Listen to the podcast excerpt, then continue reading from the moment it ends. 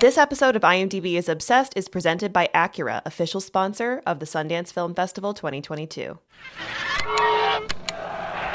Oh, you're in trouble now.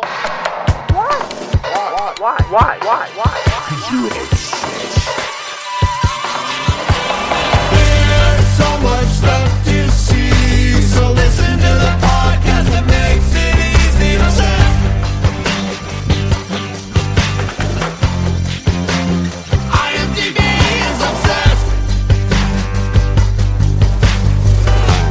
The Sundance Film Festival is America's largest independent film festival. It's truly such a joyful celebration of the art of filmmaking, but since we will, again, not be attending Sundance in person this year, we wanted to celebrate a little bit differently. That's right. Today we're going to reveal our four favorite Sundance films from the last four decades that you can watch right now. And we've got someone very special to join the conversation today veteran Sundance writer, director, and also excellent human who we've both really missed talking to these last two years, Kevin Smith.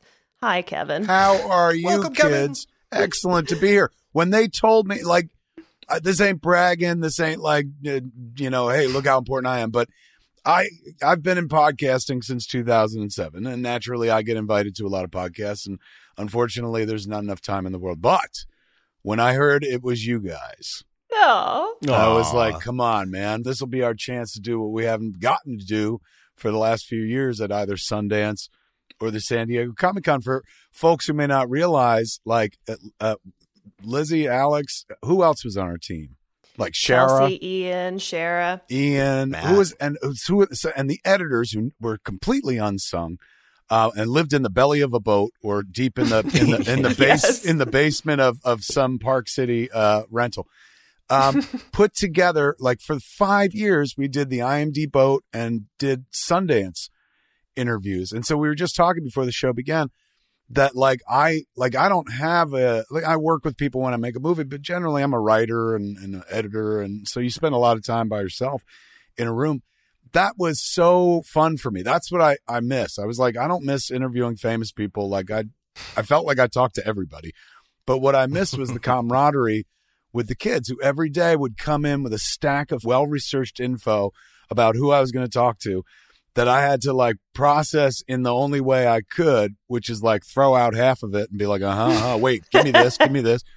Um, and it was like a real Frankensteinian effort to pull together, like, uh, put one person in the chair and represent the work of like 10 people to get them there. So if anybody ever saw those clips of me pithily interviewing folks, you know, at either Sundance or San Diego, go like, "Oh, he's so good at that." I had so much help, and you're and the the key help is is right here on this podcast. So thank you guys so much for five years before the virus came and swept away all good times. That that was that, that was so much fun for me to like be at a thing and not have to be at a thing. We got to like go to Sundance in a way that most people don't. We got to see Sundance come to us. We got to see the San Diego Comic Con come to us. Everyone came to be interviewed. So such a wonderful time. But more than the people we interviewed, it was the people who made the interviews possible. And Aw, Alex and Lizzie. that are- means so Oh. much, Kevin. Thank you. Yeah, I mean, that's it- such a sweet peek behind the curtain for us because you know we're usually toiling back there and uh, don't don't don't get to uh, you know come out of our dungeons very often and and have as much fun as you know everyone else is having up there on the stage. Yeah, I have a really great picture of myself from I think the last year we were at Sundance where I'm crouched outside over a garbage can using it as my desk on my laptop that I, I've saved. that. You got a trash can? I got a trash can. I didn't Upgrade. even get a trash can. It's who you know, man. It's who you know in that Yeah, IMDb exactly. world and stuff. It's an ergonomic trash can. All right. You want to get into these top four movies that we've Yes. picked here today? So these are four Sundance films that we are obsessed with, movies that we've returned to over the years and that we just have a special place in our heart for. Uh, we'll go through them chronologically. We'll begin with Blood Simple, which actually comes from perhaps what might be the first year of the festival as we now know it. Uh, it premiered January 1985, um, and it actually won the award that year. And it was the first year that they awarded the Grand Jury Prize, and it went to Joel Coen for Blood Simple. The IMDb Synopsis for Blood Simple, just for anybody that hasn't seen it. The owner of a seedy small town Texas bar discovers that one of his employees is having an affair with his wife. A chaotic chain of misunderstandings, lies, and mischief ensues after he devises a plot to have them murdered. Um, let me tell you something really uh, personal about the Coen brothers. Uh, they are my lodestar, my favorites. They're, they're honestly like the Same. people I've emulated my career after. And not to say like uh, I tried to make movies like them because obviously I missed the mark. But what I always loved about the Coen brothers, somebody explained it thusly. Um, the Coen brothers started about as far away from the industry as one could get, both professionally and tonally in what they did, the tone of their work. They just didn't work like the industry works. They didn't tell stories that the industry likes to tell. And what usually happens over time is the the artist changes to adapt to the industry so as to fit, so as to survive for longevity. Coen Brothers, as artists, never changed. Now they grew. I'm not saying like they made the same movie in Blood Simple that you know we just saw with uh, with Macbeth. No, but they never changed their tone. They did what they do very specifically, and they grew as filmmakers, and the films got bigger and, and even more wonderful. But Blood Simple, right up to the tragedy of Macbeth, it is a defiantly Coen brothers uh, career, and they never adapted. Instead of them moving toward the industry, the industry moved toward them, and now more things emulate the Coen brothers Yeah. than not. And you can Yeah. see their the their DNA creatively and how stories are told. I mean, you don't have to I'm not even saying look at Fargo on FX, of course, naturally. Like that show is almost a love letter to everything the Coen brothers have ever done. But Right, absolutely. they never changed as artists, man. They were true to themselves. And it's the one thing I think Came about as an artist. Like yes. fully formed, knew what they wanted to say, yeah, and just kept doing it. I mean, it, it reminds me of that Robert Altman quote where he says that he never really changed as an artist. He kind of always just kept going on this one plane, and the art, you know, the the scene had its peaks and valleys, and kind of came and met him at times. And you know, when it met him, it was his hits like Mash and uh, even Gosford Park. You know, things where the the culture just lined up, and they were ready to accept a Robert Altman film.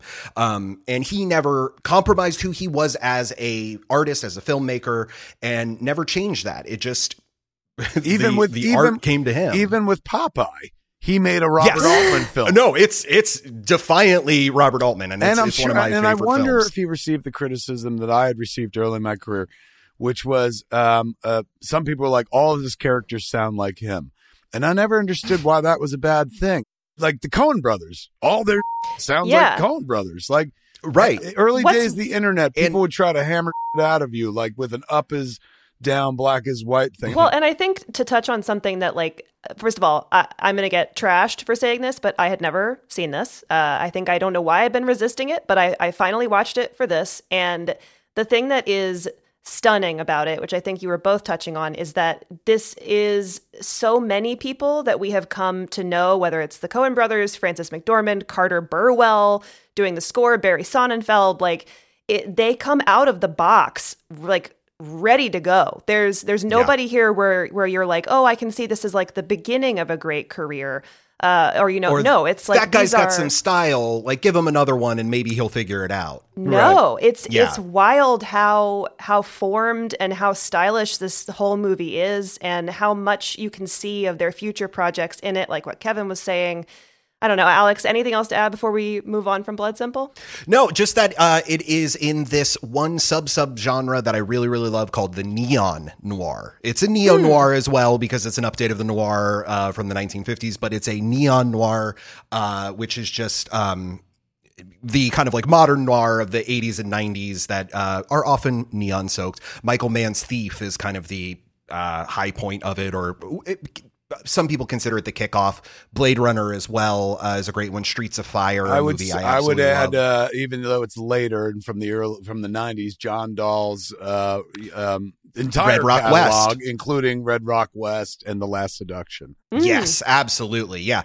Great subgenre. If you, if you like Blood Simple, there's a lot of these kind of weird little, uh, you know, crime, dime store novel, uh, crime stories that you can check out that are kind of fall in this small sub sub category.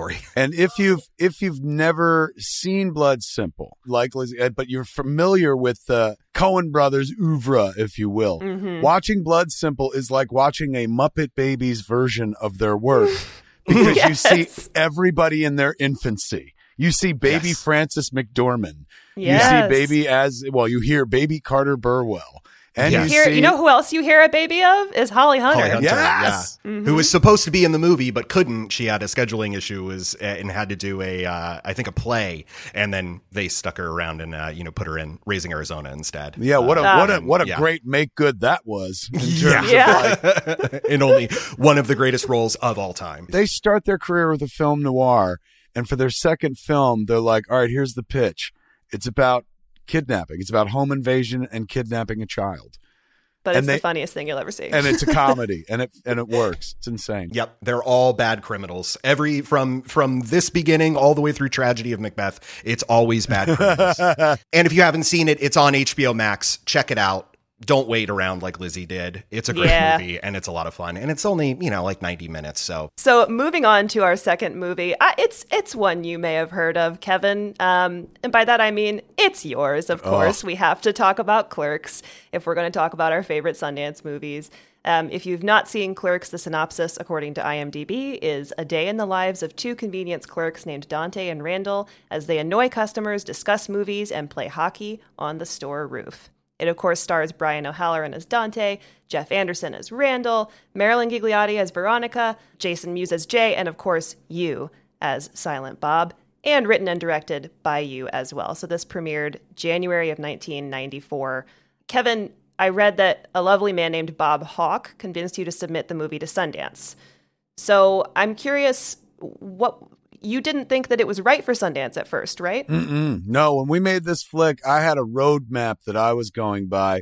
Uh, Amy Taubin had written this article about Richard Linklater in the Village Voice, and I was a massive fan of Slacker. Slacker is the movie that you know I'd always loved movies, but Slacker made me go, "Oh, maybe I could make a movie, like not just write a movie. Maybe I could Right. direct a movie, indie film. Like indie film had the promise of you don't have to know like come and play. You know it- it's it's like you don't have to be uh born with like god-given talent. Like it, i always explain it thusly. You got the nhl people who are like olympic grade or professional level players of a child's game hockey just in game but they're so good at it they're so elite that they pay them a lot of money. That's Mhm. great. Good for them. I like hockey too. So indie film to me felt like pond hockey. The idea of like, oh, I'm just gonna get get to, get together with my friends and do our version of you know what they would do. Probably not nearly as serious and stuff. Obviously, the stakes are real low.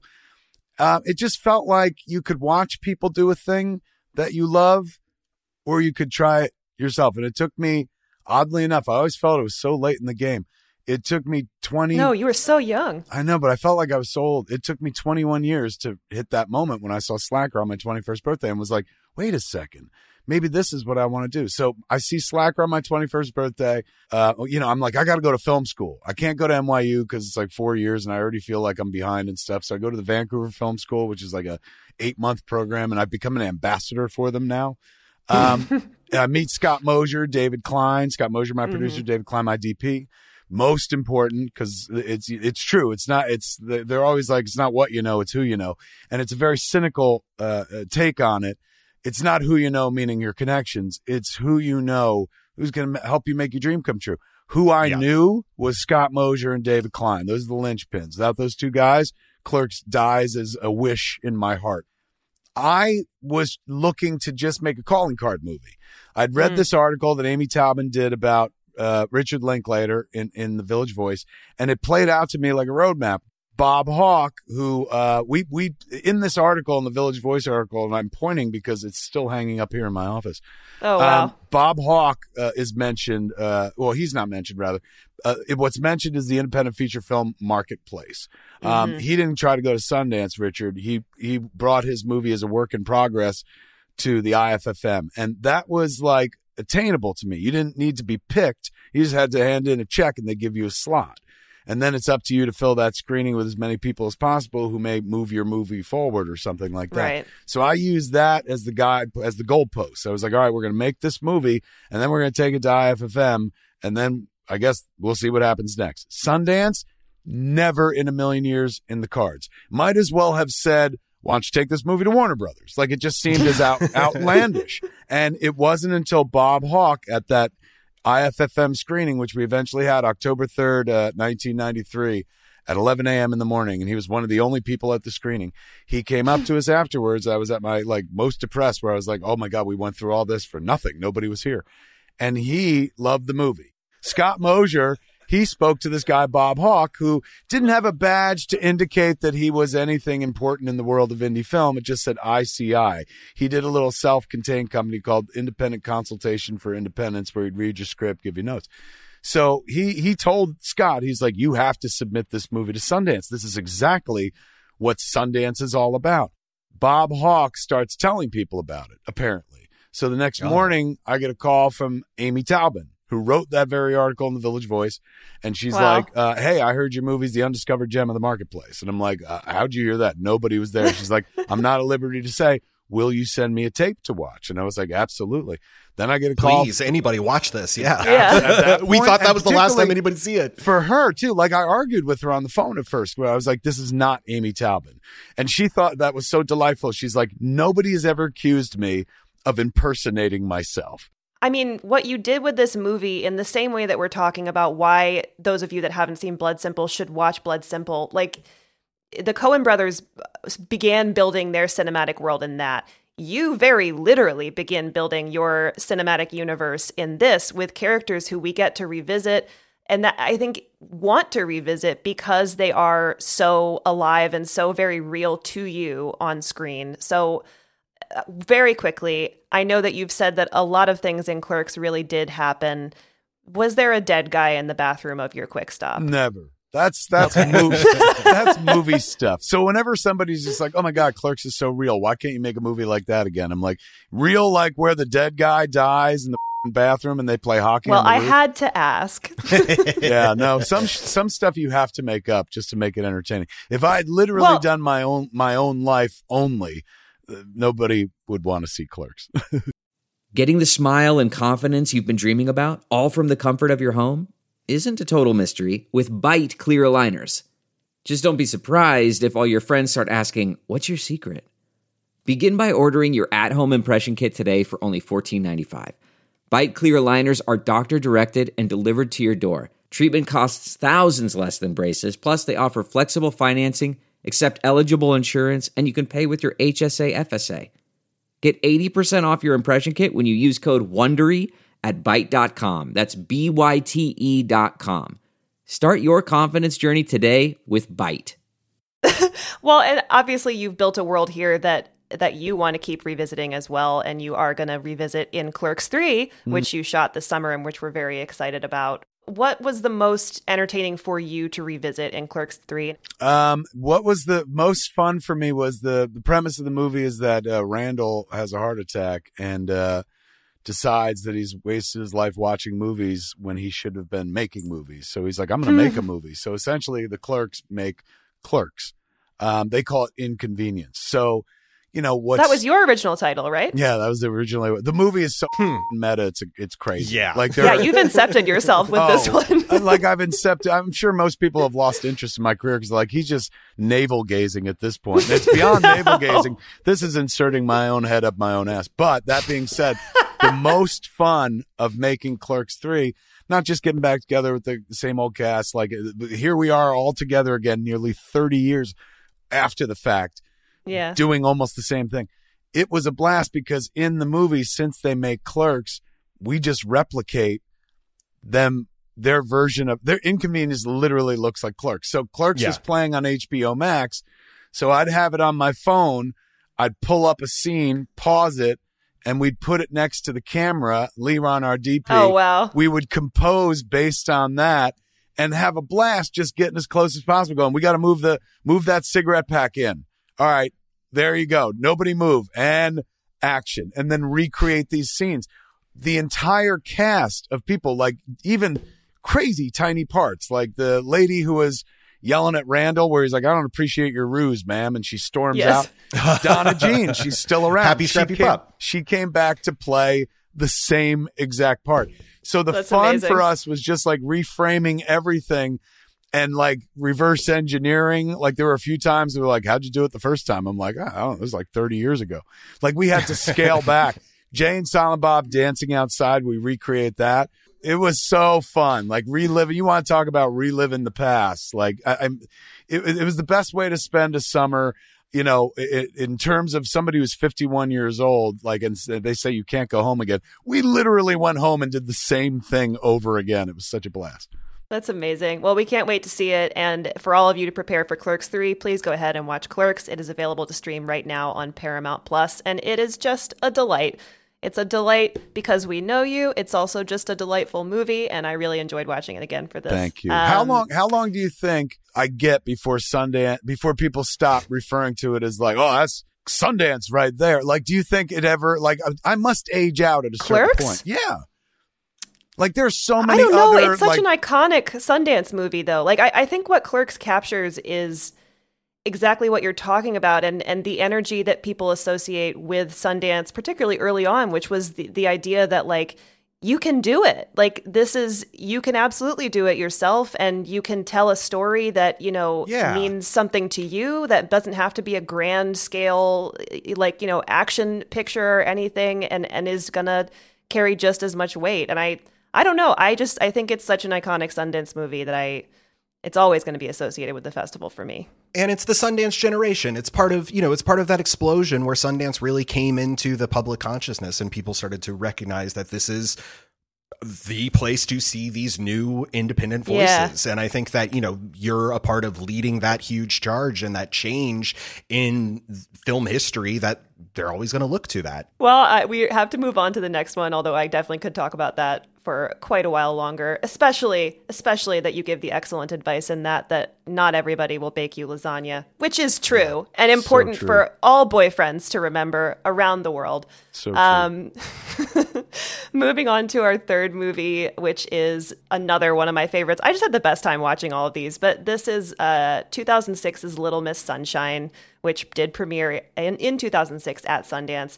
If you've not seen this, the synopsis is a family determined to get their young daughter into the finals of a beauty pageant take a cross country trip in their VW bus, which, yeah, boiled down, that, that is what this is about. Um, and so much more. I mean, and, and also, so much more. Read off the cast though, because that's what's Yes. deceptive about that description. We're like, all right, tell us who's Yeah. in. Well, all right. So we've got Toni Collette, Greg Kinnear, Steve Carell, Paul Dano, Alan Arkin, who of course won an Oscar for his performance in this, and Abigail Breslin, who was nominated for an Oscar. Man, she is so good. I watched this again last night, and I just I don't think I appreciated how good she is. And she's so little. She's like eight or nine.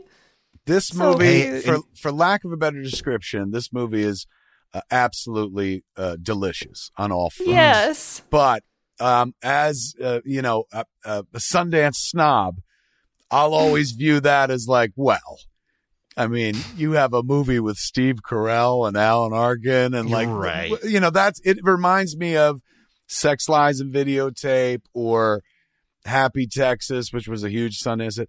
Anything that comes in with famous people and a budget and stuff like that still counts. I ain't taking it away from Sundance and stuff, or saying it ain't Sundance enough.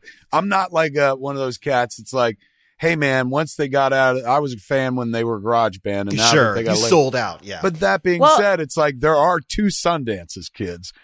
There's that Yes. Sundance where like you come in with Steve Carell in your movie.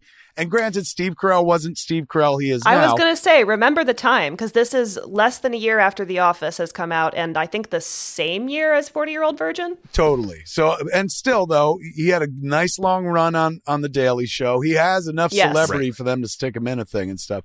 And this is where you start seeing his many colors, like because he plays a yeah, different character he's than so he did. good. Um, but it is. It's like when I hear that movie, I'm like, oh yeah, I guess that was also at Sundance. But like that movie was fated for success, whether it went to Sundance or not. This flick was so celebrated, and for a long time, this also became the Sundance example, where people would be like, movies like Little Miss Sunshine. Well, because it had a similar, I mean, I think a similar sort of zeitgeist effect that that Clerks did, where like really everybody was like, "You have to see this." This is directed by Jonathan Dayton and Valerie Faris, who are a husband and wife duo. I did not know this, but they prior to this had been massive, massive music video directors, which is so interesting. Alex, I don't know if if you want to talk about that at all, because I know you were into them.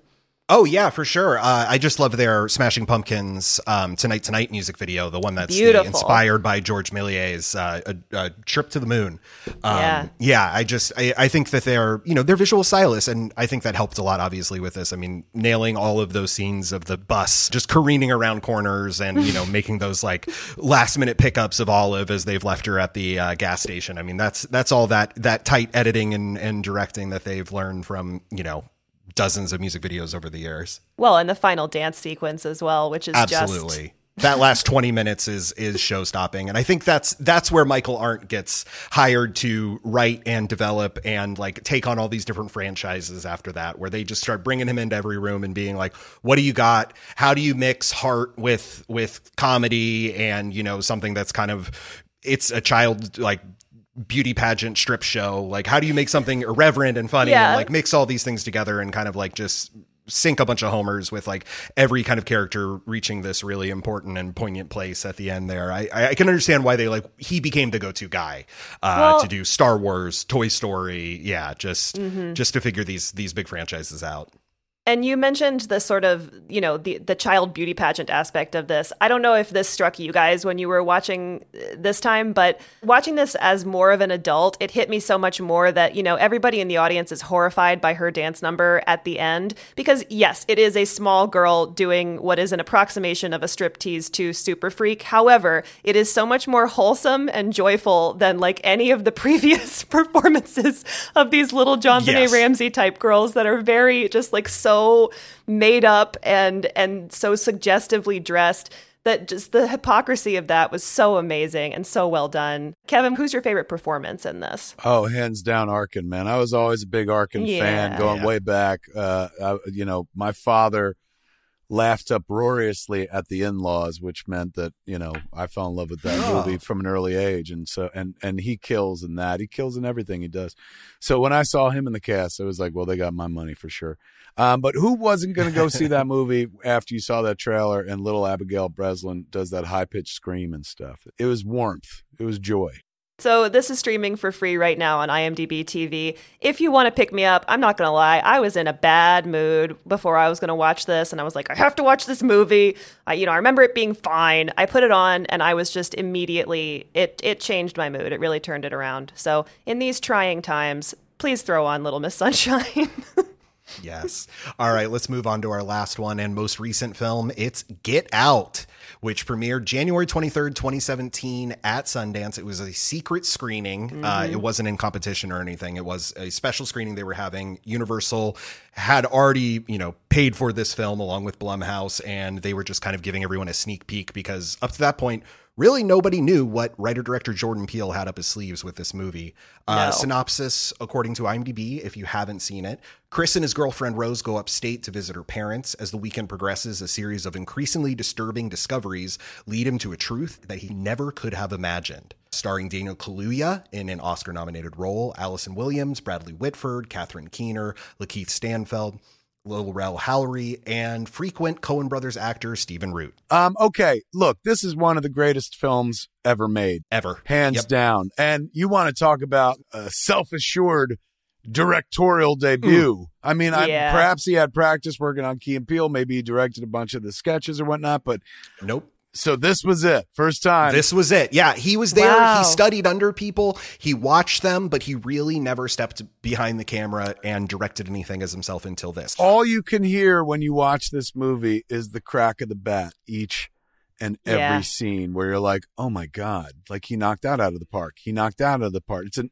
an es- escalating series of grand slams uh, Yep. over and over again. Yeah. That all being said, I had no idea this was considered a Sundance movie. Like this to me is a mainstream flick, right? Like I mean, it, I'm glad it was a It mainstream is. flick. Uh, probably at first glance, it was not a mainstream flick. You know, I'm sure there weren't a bunch of people going, this movie's going to be seminal and make over a hundred million dollars. I'm sure they were like, ah, it's a horror movie. We can eke out something. It's interesting. It's got something on its mind. And then it turned into an absolute phenomenon. But I would never in a million years think of this as a Sundance movie if you guys hadn't told me that. That's crazy. I know. Well, it's wild that this was the this was the premiere. This is the first time anybody ever got to see it. Was this secret se- screening at Sundance, and I just can't. I can't imagine what that must have felt like to walk into that theater having absolutely zero idea what you're going to get, and to get, as you correctly said, one of the best movies ever Yeah. made. I think. Yeah, think about I- this. They're walking into that theater, and the last thing they saw, and I realize this isn't from both Key and Peele, but the last Key and Peele effort they saw was Keanu. Yeah, mm-hmm. the cat movie. So Yeah. the bar is probably low. You know, they're like, all right, going to be another sketch comedy thing, if anything, if they even know it's a Jordan Peele movie. And then the dude unzips and gives them, you know, Pulp Fiction for the modern era. like, Yeah. It's gi- wild. literally, never mind Pulp Fiction, gives them Rosemary's Baby yes. for the modern era. Like, that's how good That's this exactly movie. Right. mixed with do the right thing you know this movie that is tectonically you know the you saying the crack of the bat you also hear the crack of like these conversations opening up of people starting to understand what the word microaggression could even possibly mean and taking all i mean it, the best horror comes from these places where it's real world fears mm-hmm. channeled into this kind of you know supernatural or larger than life story. And the way he's able to kind of you know take all of these ideas, all these feelings, all these real experiences of just, you know, race race relations in the US and turn that into this body swap movie, you know, this this invasion of the body snatchers movie. It's it's just so brilliant. and I- I- genre, nobody could have seen it coming. It's as genre as it gets. This is, if Yeah. you looked at this Yeah. on paper, it, you know, genre, sci-fi, horror, like you're, it's, it doesn't perhaps read like the movie you're going to get. I could see, Yeah. I could see it getting made, but I can't see anybody thought that it was going to be as successful as it was. And Yeah. it is a zeitgeist film, but it's not just that. It's not just, he said the right thing at the right time. You make this movie in any era is going to penetrate and find an audience. How do you think they sold tickets for it? they they do this sometimes they'll have these like secret screenings where i'm not sure that they actually tell you what it is um I, no, maybe they didn't. It was that they this was a universal movie surprise. We're not going to tell you what it was until people are actually sitting down to watch it. And how perfect because this is a quote unquote horror movie that could work for anybody. So it's not even Yes. like, oh, some people are going to be like, this ain't my genre. The movie's No. so f- smart yeah. that like it plays for anybody up there. Like whoever had the idea to be like, let's sneak it at Sundance is a genius now that I think about it. this movie kicks down the door for what horror can do as well. Like, yes, technically, this is a horror movie. However, it is also a real vehicle for, I think, as Alex said, important conversations and change that we are still seeing the ripples of, and thank God. But truly, there are no extraneous lines in this. Everything is so intentional. If you go back and watch it again, every single little thing that happens, there's there's a point to Oh, it. yeah. It's Bradley it's just- Whitford tells you exactly what's going to Yes. happen through the rest of the movie on that Yes, tour of the like 10 house in the first. in. Yeah, when he's first taking you through the house, he's like, "We don't go in the basement." Da, da, da. He starts going through like each Yeah, there's, each step there's a of. Piece like, of my mother in Yeah. the kitchen. Yeah. Exactly, exactly. Mm-hmm. Yeah, it's it's so so impressive. It made Daniel Kaluuya a star. He'd obviously been around Lil Rel as well. Not as big a star as he should be, in my No. opinion. I think he's so incredible. And just watching this again, like that scene where he's being hypnotized and he's remembering the death of his mother is one of the most incredible pieces of acting I think I've ever seen.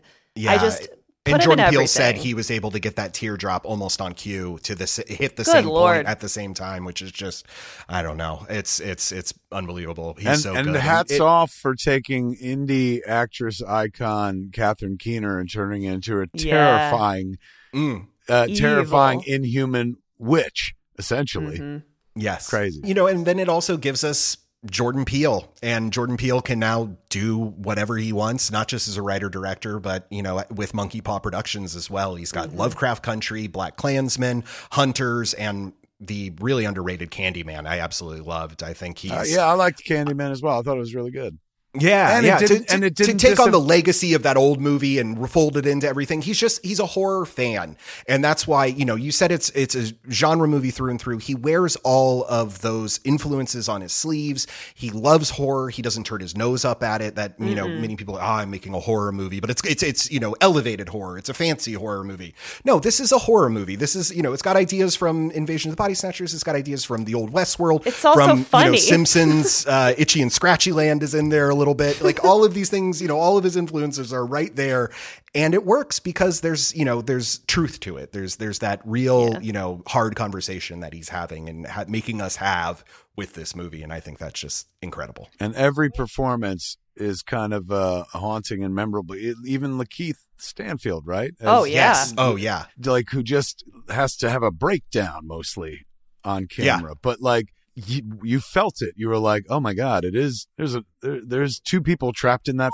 body right Oh, now it's Yeah. giving me chills. Yeah. Yeah. it really watching it again, knowing that and seeing his reaction when the flash goes off in his face. It, it's it's an incredible moment. and you never get to do it again clean like i went in clean so i didn't know that Yeah. like oh my god they're literally f***ing putting brains in other like it's as as old hoary sci-fi as it gets like they're brain Mm-hmm. swapping they're brain snatchers Yes. If you haven't seen Get Out and we haven't spoiled it for you yet, check it out. You can rent it on Prime Video. Yeah, please do. Please watch it if for any reason you haven't yet. It truly is.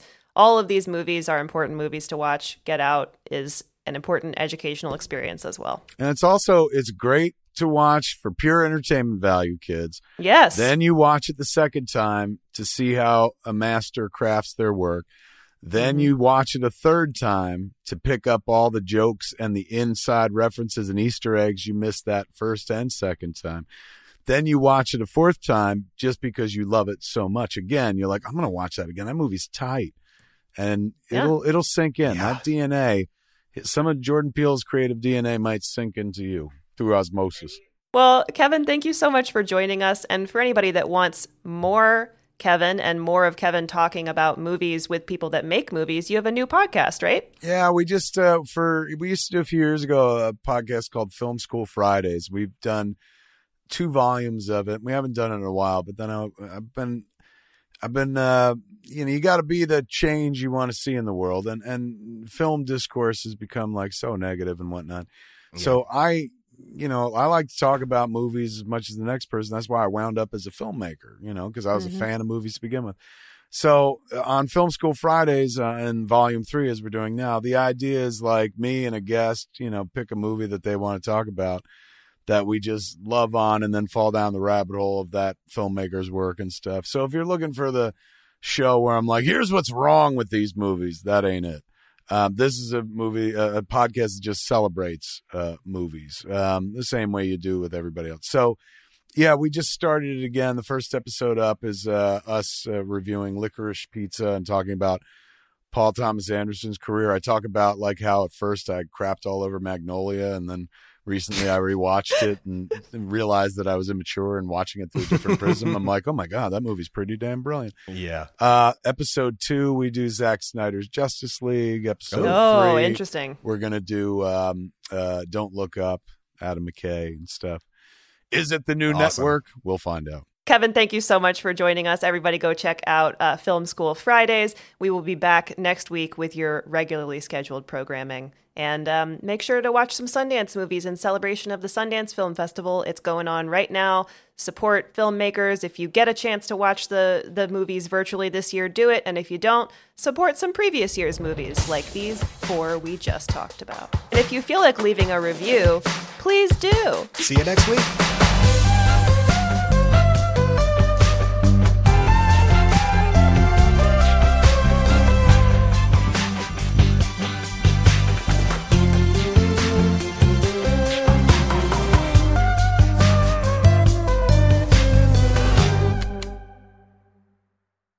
Around. You can find cars like these on AutoTrader, like that car right in your tail.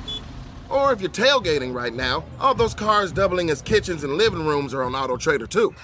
Are you working out and listening to this ad at the same time? Well, multitasking pro, cars like the ones in the gym parking lot are for sale on Auto Trader. New cars, used cars, electric cars, maybe even flying cars. Okay, no flying cars, but as soon as they get invented, they'll be on Auto Trader. Just you wait. Auto Trader.